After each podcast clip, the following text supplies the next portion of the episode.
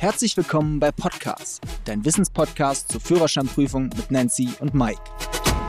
Liebe Freunde, schön, dass ihr wieder dabei seid. Heute geht es um das richtige Verhalten am Bahnübergang und was dabei zu beachten ist. Nancy, aktuell gibt es in Deutschland bei der Deutschen Bundesbahn circa 16.500 Bahnübergänge. Und wir wollen natürlich in dieser Folge mal besprechen, wie man sich am Bahnübergang richtig verhält ich sage jetzt mal, für diese Beseitigung und Verbesserung von Sicherheitstechnik gibt die Bahn natürlich auch richtig Geld aus, also jährlich bis zu 500 Millionen, dass also Bahnübergänge immer sicherer werden. Und die Unfallzahlen sind ja schon gemessen jetzt an anderen Straßenverkehrssituationen doch relativ gering. Aber was natürlich auch spannend ist, so ein Nahverkehrszug, also wir haben ja auch mal eine Folge gemacht zum Thema Anhalteweg im Fahrzeug bei 50 km/h und so weiter. Aber so ein Nahverkehrszug, der so eine Masse von circa, ich sage jetzt mal 1000 Tonnen hat, da gibt es ja auch Geschwindigkeitsbeschränkungen, aber der hat ungefähr, sage und schreibe, einen Bremsweg und deswegen ist das eben halt am Bahnübergang auch so gefährlich.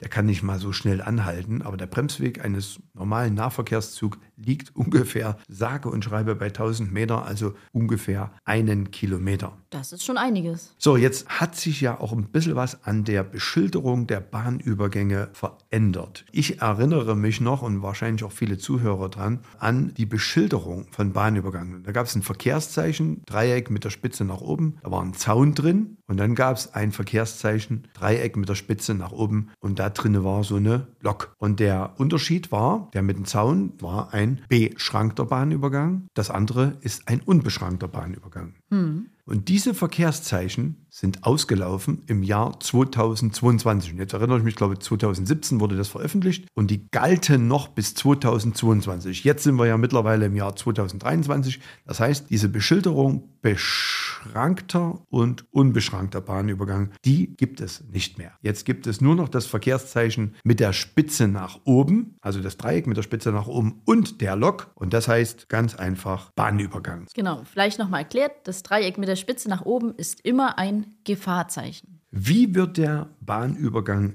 angekündigt? Durch die sogenannten Barken. Warnbaken. Warnbaken, mhm. genau. Auf der einen Barke sind drei Striche drauf. Heißt? Das sind 240 Meter Entfernung. Zum Bahnübergang? Zum Bahnübergang, genau. Dann die nächste Barke steht 160 Meter entfernt vom Bahnübergang und hat zwei Striche, also zwei rote Striche sind das immer. Und dann gibt es noch eine dritte Barke, das sind dann 80 Meter Entfernung zum Bahnübergang. Die einstreifige. Mit einem Streifen. Genau. genau. Und kurz vor dem Bahnübergang steht dann das sogenannte Andreaskreuz. Wenn du jetzt überholen wolltest, ab wann darfst du nicht mehr überholen? Also das Überholen ist verboten ab der Barke 240 Meter. Vor dem Bahnübergang dürfen keine Kraftfahrzeuge überholt werden. Fahrzeuge, also Fahrrad, Fahrer oder Gespann, Pferdefuhrwerk, darf noch überholt werden. Genau.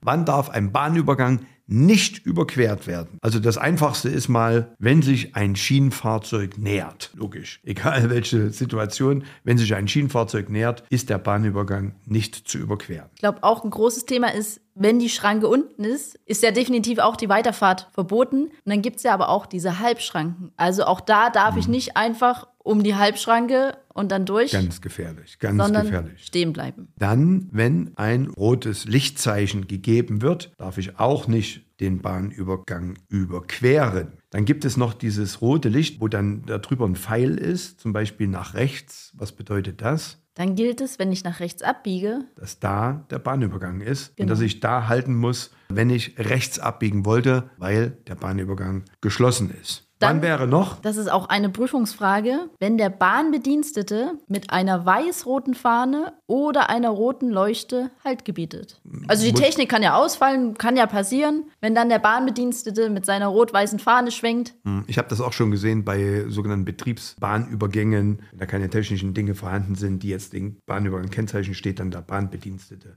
Dann darf auch nicht überquert werden der Bahnübergang, wenn sich die Schranke schließt logisch, haben wir gesagt, oder geschlossen ist. Und dann noch ein ganz wichtiger Punkt, und das ist eine große Gefahr, nämlich wenn hinter dem Bahnübergang stockender Verkehr, Stau oder sonst irgendwas, dann darfst du auch nicht den Bahnübergang überqueren. Nicht, dass es dir dann noch passiert, dass du da irgendwie auf den Schienen stehen bleibst, die Schranke geht runter und der Zug kommt. Genau. Und wenn du dann am Bahnübergang warten musst, weil eben halt das Überqueren des Bahnübergangs nicht möglich ist. Was muss ich da beachten? Ganz, ganz wichtig, immer den Motor ausschalten. Motor aus, an die Umwelt denken und entsprechend das Licht so einschalten, dass ich entgegenkommende Fahrzeuge, die also entgegenkommend stehen, nicht blende. Genau.